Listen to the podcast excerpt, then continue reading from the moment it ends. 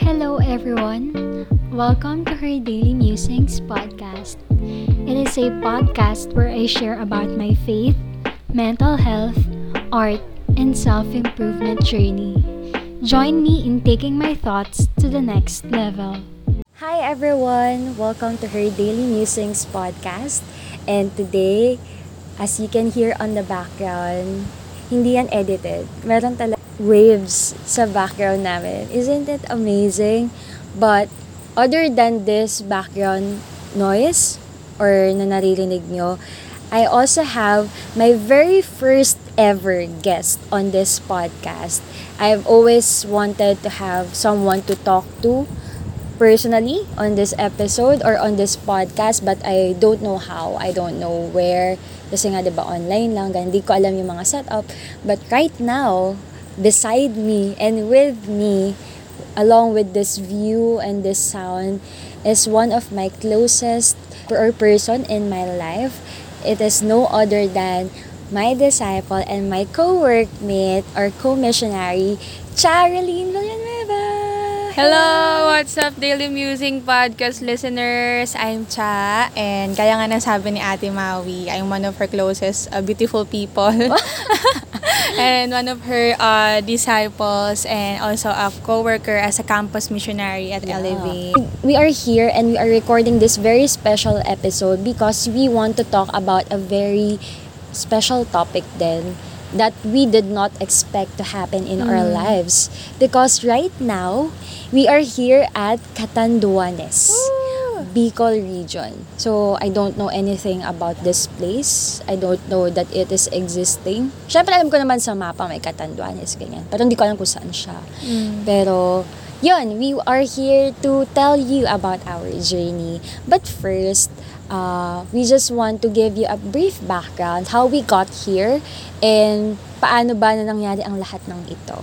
CCF Tulong Tayo, it is a ministry of our church, CCF or Christ Commission Fellowship, and they are focusing more on about helping other people. That's the reason why bakit tulong tayo. So parang help ganon. And then syempre dito sa Philippines we just experienced a very uh, traumatic typhoon which is the typhoon Ulysses and Bicol region is a hardly affected region in the Philippines. So simula pa lang sa bagyong Quinta, Rolly, and then this Ulysses, sobrang devastated talaga yung lugar nila. That's why CCF Tulong Tayo, they had a heart to extend their help to these people. Did you know that this is 14 hours away from Manila? And from Catanduanes to Manila, it is 18 hours or 20 hours roughly. 'di ba? And God sent us here for a reason. So, nangyari lahat to in an ex- unexpected manner and sobrang unexpected na one day before or one day after namin na nalaman na pwede pala kaming sumama dito and yes, I'm here with Cha. But I just wanna ask her because this is not an solo episode naman. I just wanna ask si Cha kung ano yung mga na-feel niya nung before pa lang, nung na-open, yung nabasa mo sa chat box na may katanduanes. Kasi ikaw nabasa mo yun, di ba? Ako hindi ko alam na five-day trip pala to. Akala ko parang one day lang. Yeah, ganun. yeah, yeah. So ano yung story mo naman, Cha? Nung nabasa ko siya, like, kasi on the day na rin yung deadline nun, di ba? Inanong siya sa Wednesday GC. din. Yeah. Tapos nag-aalangan ako kasi una, ayoko ng swab test. Kasi masakit yung swab test. So Yeah. ayoko talaga. So technically, yung ginawa ko lang nung nag-message yung um, hub coordinator namin is nagwaw lang ako. Wow! Wow. Katanduanes, five-day trip, may swab test. No. Ganun. As in, talagang wala akong balak. And iniisip ko din kasi, hindi ako papayagan. Though, hindi naman strict yung parents ko. Pero, syempre, ah, pandemic, babiyahe, Yeah. malayo. And, Oo. sobrang ah, delikado siya kasi kasama na kami sa bahay, ganyan. Mm. So, hindi natin malaman kung ano yung mangyayari sa biyahe or what. And so, super layo. And it's my first time in Catanduanes. Yeah. So, grabe. Thank you, CCF. Tulong tayo for bringing us here. So, Ayan. So, tapos nun, ah, day after, so Thursday, may meeting kami. So, CMs and YC. Mm-mm. Then, si Ate Maui, na-open niya. Ay, si Kuya Chan. Oo. Kuya ask us na parang, kayo, ay, join ba kayo sa Katanwanes? Ganyan, kasi in-invite yung mga CMs, ganon. Oo. Tapos, ah, parang nalaman ni ate. Oo.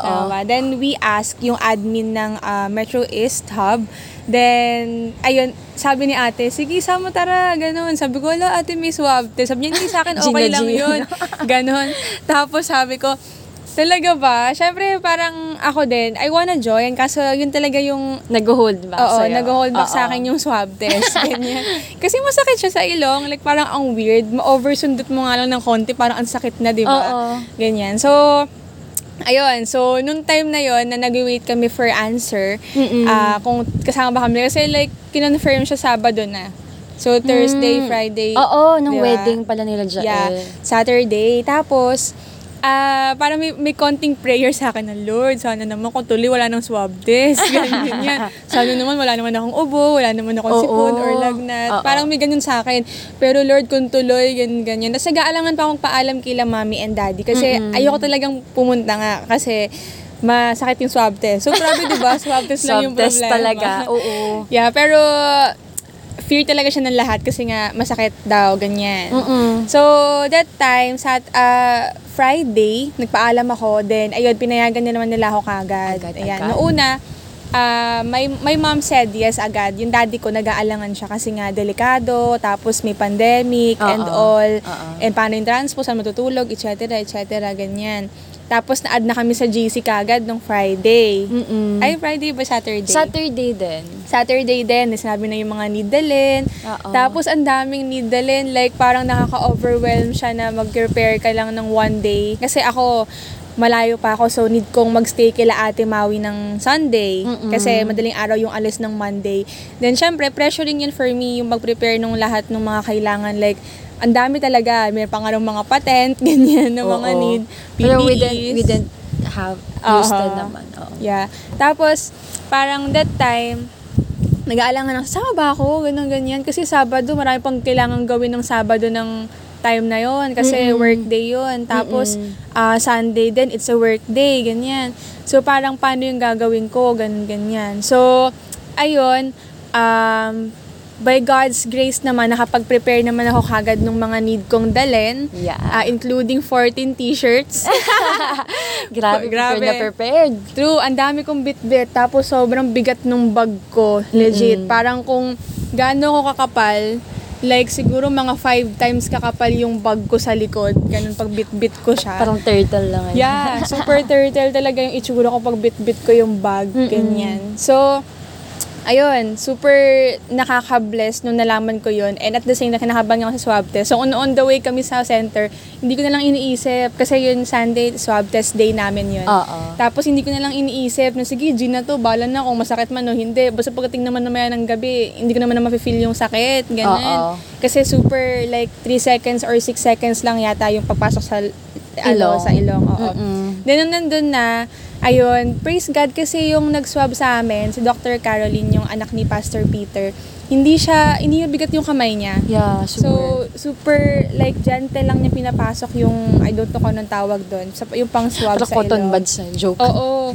Tapos, parang pina, inaano, iniikot-ikot niya sa loob, parang may kunin yata na something, ganyan. Oo. So, ayun, tapos, and yun, tapos na, biglang, wow, yun na pala yun, parang ang bilis, hindi ko lang din naramdaman, ganyan. Mm-mm. Though, ah, may, yun nga, may feeling of oversundot lang sa ilong, ganyan. Yeah. That's just a weird feeling. Oo. Ayan, and nakaka-inspire din kasi may mga kasama kami mga bata, eh, nagpa-swab test sila ng day na yun.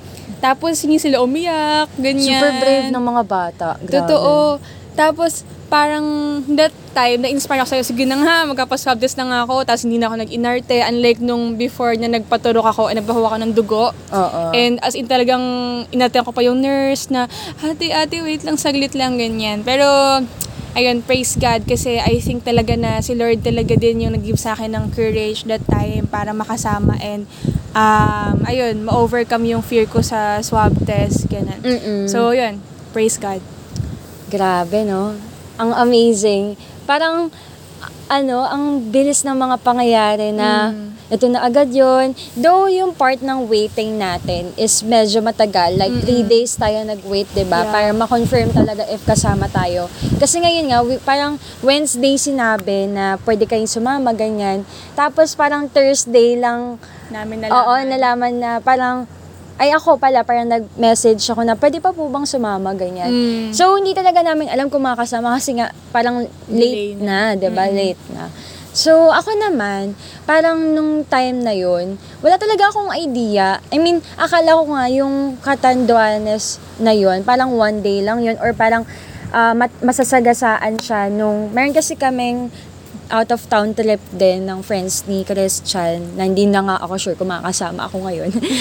yun. So, akala ko matatamaan yun. So, hindi ko pinansin. Ganyan. Oo. Tapos, yun na nalaman ko na, ay, hindi pala matatamaan. Parang Ah, one day pa Saturday pala. lang Oo. siya. So, G agad ako kahit alam mo yun, hindi ko alam kung ano yung mga mangyayari, ano Mm. yung dadalhin, ganyan.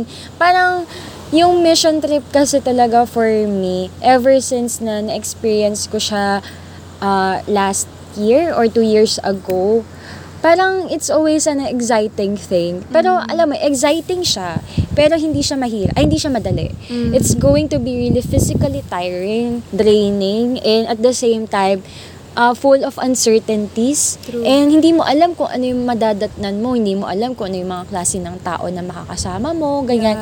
And dagdag pa nga na pandemic, 'di ba? So, andyan pa rin naman yung COVID eh, 'di ba? Although sinasabi nila may cure na, meron ng vaccine, pero wala pa naman yun dito sa Pilipinas. Mm. And just like Cha, na nag-hold back din siya dun sa swab test, ako naman nag-hold back ako dun sa result. Kasi hindi ako natatakot na magpa-swab test or pasukan ng ano sa ilong or kahit nga sa lalamunan, which is what we are expecting. Yeah. Pero natakot ako din sa result kasi uh, undeniably, medyo lumalabas-labas naman na ako ng bahay, ganyan. Tapos nakasama ko ng mga tao, ganyan. Though wala pa naman ako na nakakita na parang positive or Mm. kilala na, na positive na nakasama ko, gano'n. So, alam mo yon parang, hala, ano yung mangyayari? Baka hindi na ako makalabas, ba Pag nalaman ko na positive ako. Pero, ayun, we just went along with it and we really prayed about it, about Mm. this, na parang uh, ma-overcome. Yun ngayon, kaya siya ma-overcome yung swab test. Ako, maging negative yung result. And then, everything went smoothly starting nung Saturday na kahit na two days na lang trip na parang hindi ako nag-alangan na parang ito na yung ipapak, ganyan-ganyan. Ano yung mga dadalhin, magkano yung pera, ganun. Mm-mm. Kasi inaisip ko na si Lord na bahala dun sa lahat. Basta yung Yeah. result na lang ng swab Yeah, test. yeah, yeah. Talaga yung iniisip ko. And then, ayun, I'm just also happy kasi uh, we were given this privilege din talaga na alam mo yun, ano na eh, parang it's the end of the year. Mm. Parang, parang inaantay na lang natin matapos tong 2020 na to, 'di ba But God gave us parang, I see this na hindi lang siya a trip to really extend the help, but it's also a trip we really need, need siya for some reasons. Yeah. 'Di ba Exactly. Parang, parang ang galing, tapos sobrang all in na talaga lahat. 'di ba Nakatulong ka na. Andun pa yung reward na feeling na ang dami mong nakikita, ang dami mong nakasama, ang dami mong nakain. Mm, Ganon. The food is... ah, Pero, ah, hindi naman yun yung pinaka main goal of this episode. Yung gusto namin pag-usapan dito talaga ni Cha is ah, our reflections Mm. on this mission trip. Simula nung una naming nakita yung place until right now na parang pabalik na kami. Tomorrow we're gonna get home and we are recording this episode at night at 9 p.m. Alam niyo ba late na to dito, 9 p.m. Yeah. sa Manila, ang aga pa nito eh, no? Pero dito parang patulog na ang mga tao. So, I'm going back to Cha to ask her a question na parang, ano yung unang pumasok sa isip mo nung unang lapag natin dito sa Bicol? Or sa Bicol din, tsaka sa Catanduanes. Actually, uh, before I got here, I was really battling something ganyan in my mind. Ganun. Maybe I'll give you some hint like broken dream. Ganun. Aw. So, I'm battling something about that. And sobrang bigat no heart ko actually uh, nung mga time na yon ganyan. Pero ayun nga, I have uh, faith in God that yun nga, He will do amazing things here in Catanduanes that would Yeah. really answer that I mean, or give clarity to that confusion in my mind. Ayun. So, I remember the night before, I mean, Monday kasi kami aalis, tapos, ah ng madaling araw, like 2.30 a.m., we need to ah, go dun sa CCF Center. Ah, ganyan. Then, oo. Tapos nung ah, Sunday night, after ng Christmas party ng Elevate, so nagkaroon kami discussion ni Ate Maui, ganyan. Ang tagal, in, no? yeah, su- super tagal niya like kung inabot ng mga 9, hindi, 10 p.m. siguro.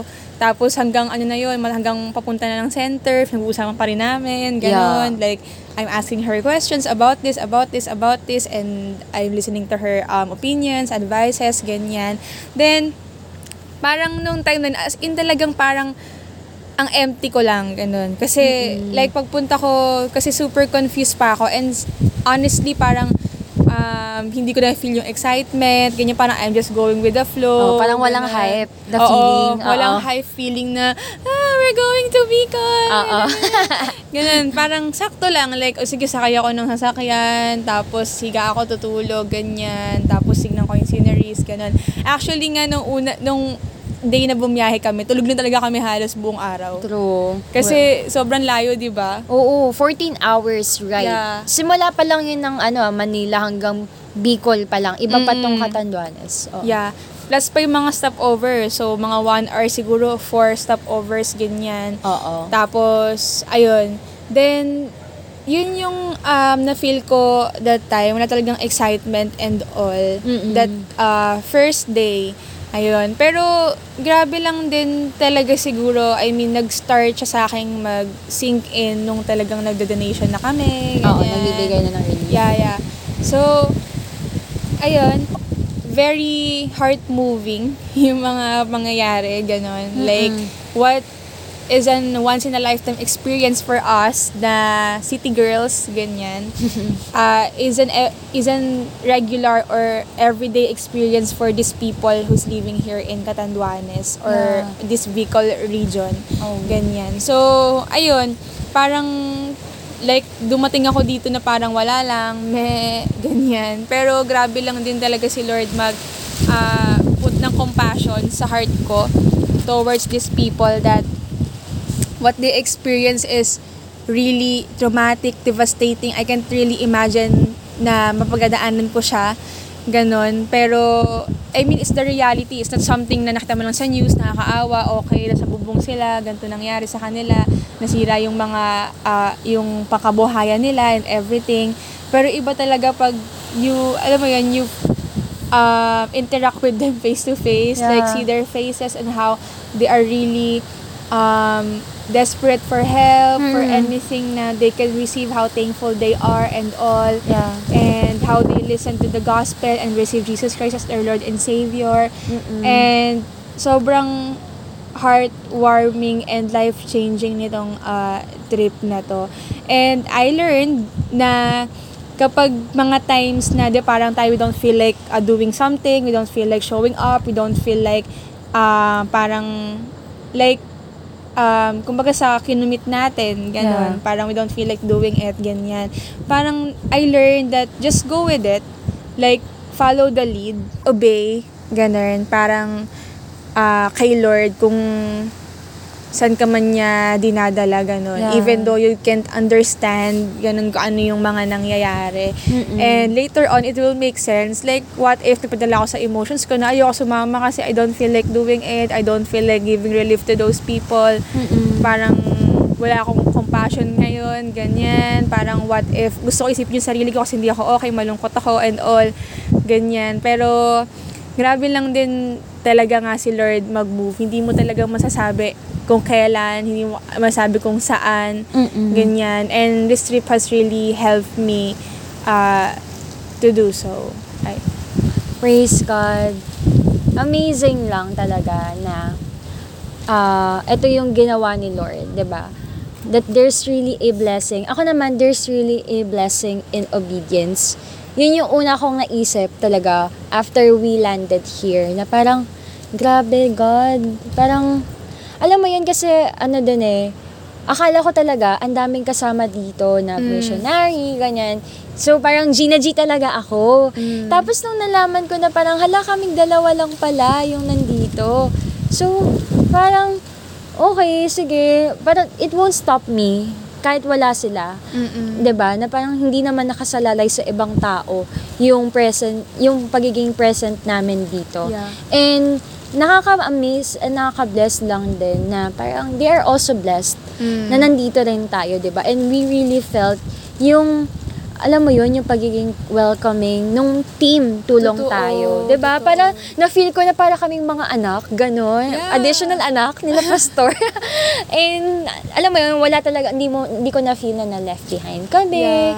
We're always parang look uh, taken care of, Mm, 'di ba? So it is really very contrary to what I was thinking na parang ano, OP. ano na, parang uncertain to lahat, hindi ko alam yung mga makakasama kong tao, ganyan. Yeah. So yun yung una ko na-learn, there's really blessing in obedience.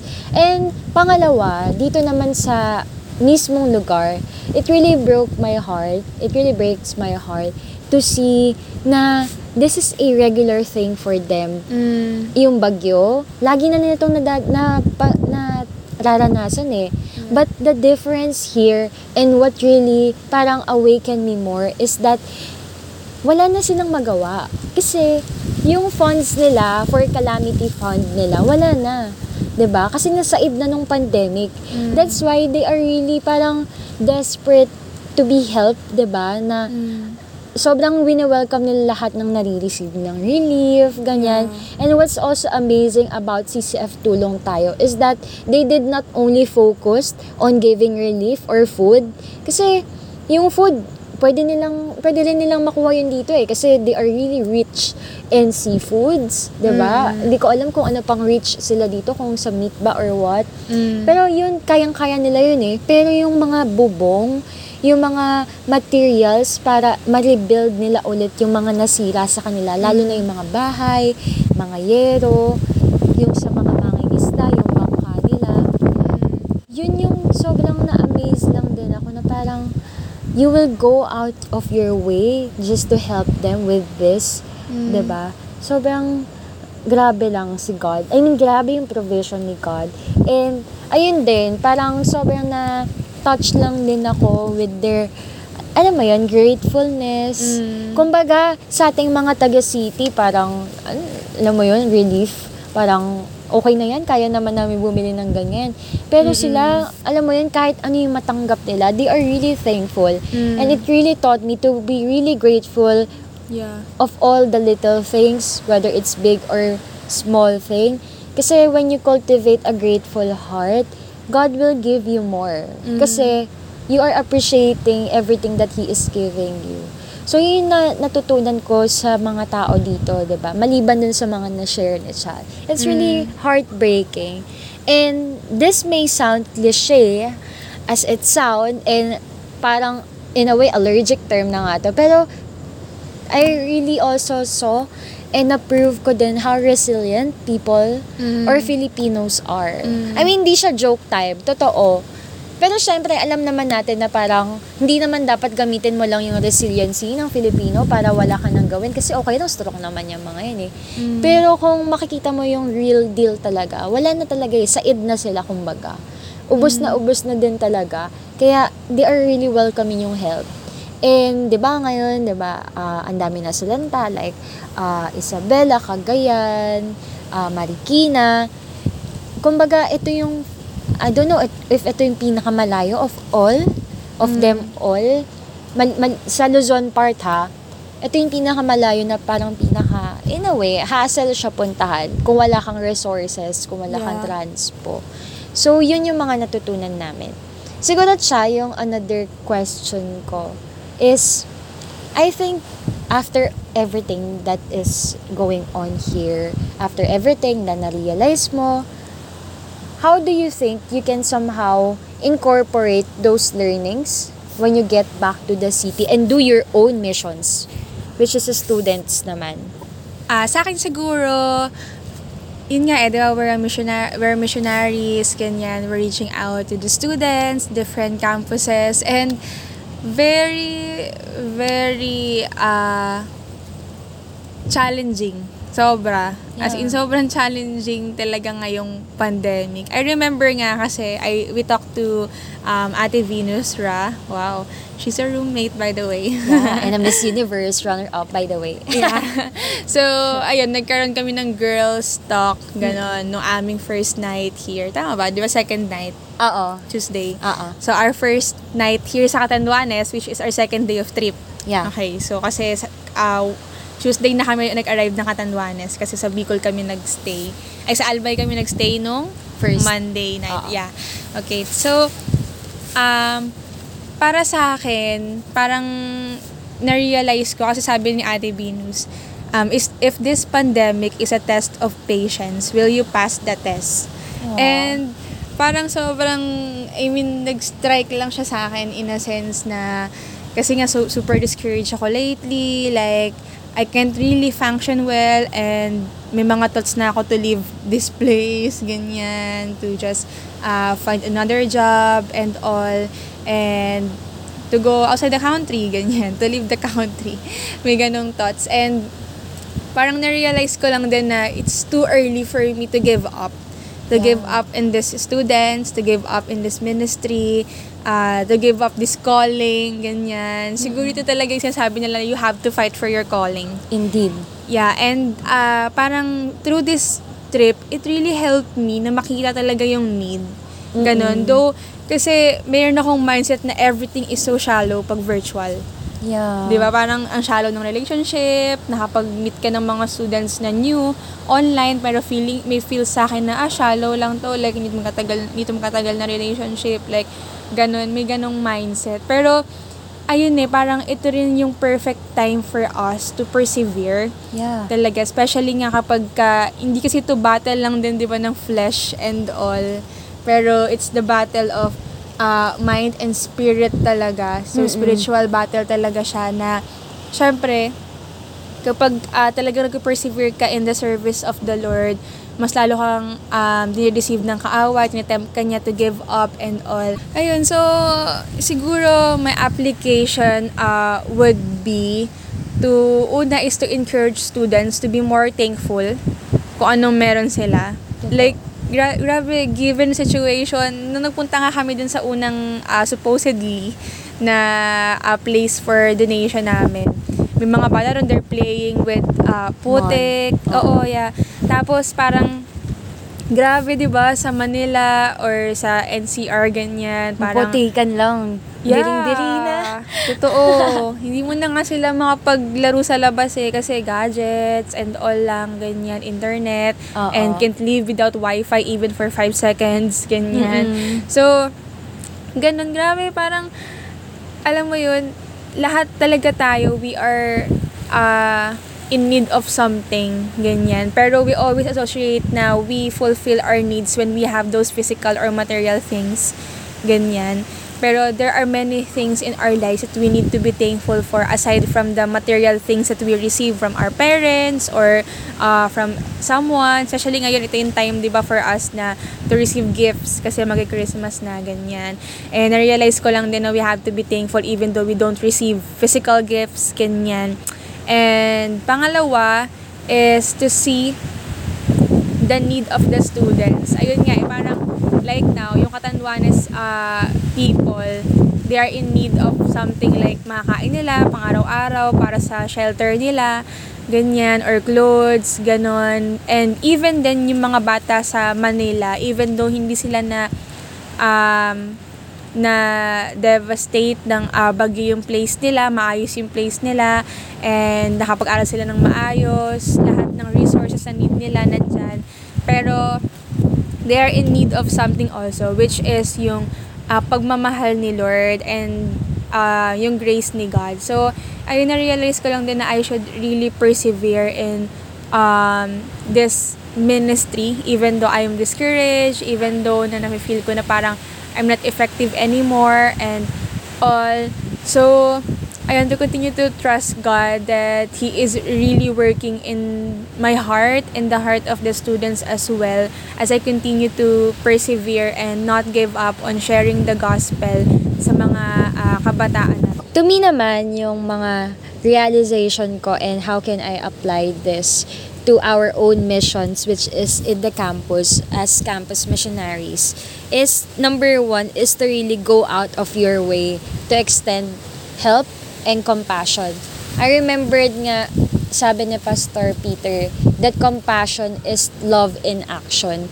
And sabi din ni Pastor Dan nung isang araw, or kahapon lang ata yun, yung difference of awa and habag. Yung awa, naawa ka lang, nakita mo, tapos, ah, kawawa. Pero yung habag, naawa ka, pero at the same time, meron kang ginawa. And it really hit me, 'di ba na ngayon, ang daming mga students who are really devastated, not outside, but from the inside, 'di ba as they are also facing a lot of challenges with online classes, with their mental health and family issues, 'di ba And us as a missionary, as uh, someone na sinend ni God to this field, sobrang dapat maging normal na lang sa sa amin yung pag-go out of our way for them. Because this is what we are called for. And if we always look back to the word, to the Jesus, to Jesus example, lahat ng mga missions niya, lahat ng mga ginawa niya, sobrang out of his comfort zone eh. Pagbaba pa nga lang ng heaven to this earth is out of his comfort zone. Very uncomfortable lahat yon. Pero he did it because of what? Because of his love.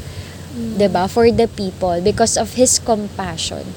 And yun yung mas umigting pa sa puso ko na yun yung kailangan kong gawin. Kasi, ano eh, you can also, parang tao din kami, we can also feel a lot of things. We can also feel discouraged. And we can also feel like giving up on this process. Pero si God sobrang amazing nga because He is doing a lot of things just to make us realize, 'di ba, na and remind us na hey, this is what I called you for. This is what you should do. Pero si Lord, compassionate din siya mismo. Kasi in a way, hindi niya lang pinarealize yun sa amin in a hard way, but He also made it us realize those things through other people then, through the testimony of other people, 'di ba? We heard different testimonies from Pastor Dan, from Tita Dol, kala Ate Venus, and all the other campers or all the other part of this team. And isa lang yung nagbubuklod sa heart nila eh, or sa team nila. It is really their compassion for these people. Malaki yung reach nila because it's all over the Philippines, but it's no different from what we are also reaching out, which is the next generation. And ayun, I pray that uh, we we may have that kind of heart for the younger people. 'Di ba? Kasi as we grow old na naman, parang mas pipiliin mo na lang mag-focus sa sarili mo eh, 'di ba? Mas pipiliin mong alagaan yung sarili mo. Pero I also realized that taking care of others is also worth it. You can always find time naman to take care of yourself. 'Di ba? Hindi naman 100% or 24 hours of your day, puro iba lang eh. Pero iba rin talaga kasi kapag lifestyle, 'di ba? Mm. Lifestyle. You don't have to be a missionary like us for you to do that. You can also do that through checking out on your friends, 'di ba? Through belonging in a small group or a community, a God-loving community by the way. Kasi syempre iba naman yung community lang na ano na hindi mo alam kung saan ka dadalhin, right?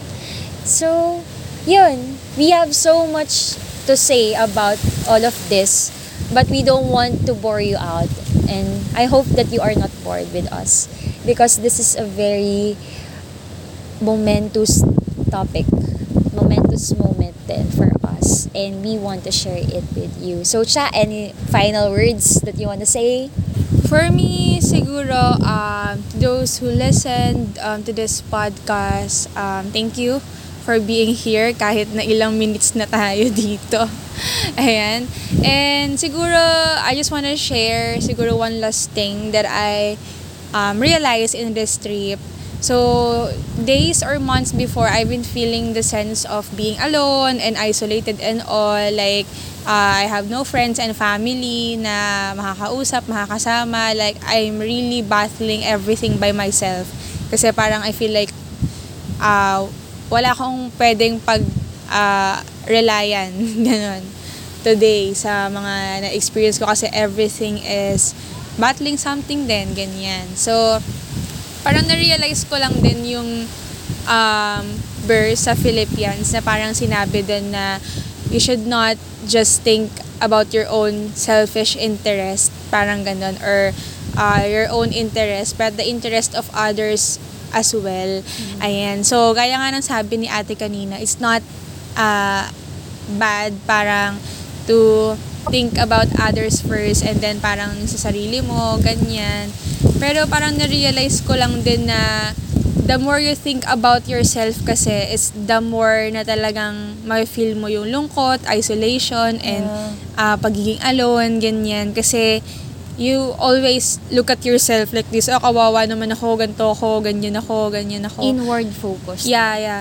And that's what I felt nung mga nakaraang buwan and araw. Actually, the day before hanggang sa pagpunta nga namin dito, ganyan na-feel ko na like, kawawa naman ako, ganito, wala akong ano, ganyan, ganun. Parang kasama ko na lang si Lord, tsaka yung NCT. Joke lang.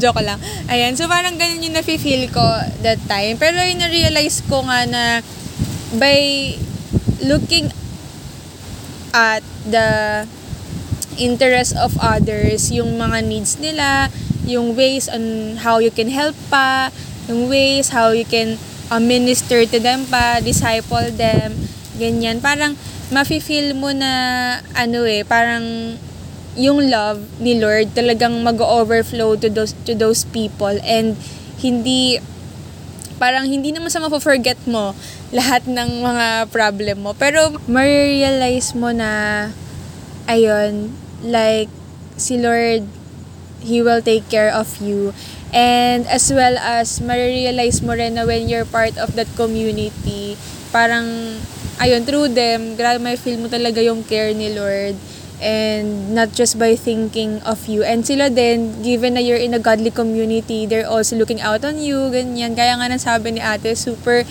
talagang feeling namin mga anak kami dito, ganyan. Kasi most of them are families. Like, Yeah. kasama talaga nila yung mga anak nila. Mga maliliit pa. Uh, the youngest here is 9 years old.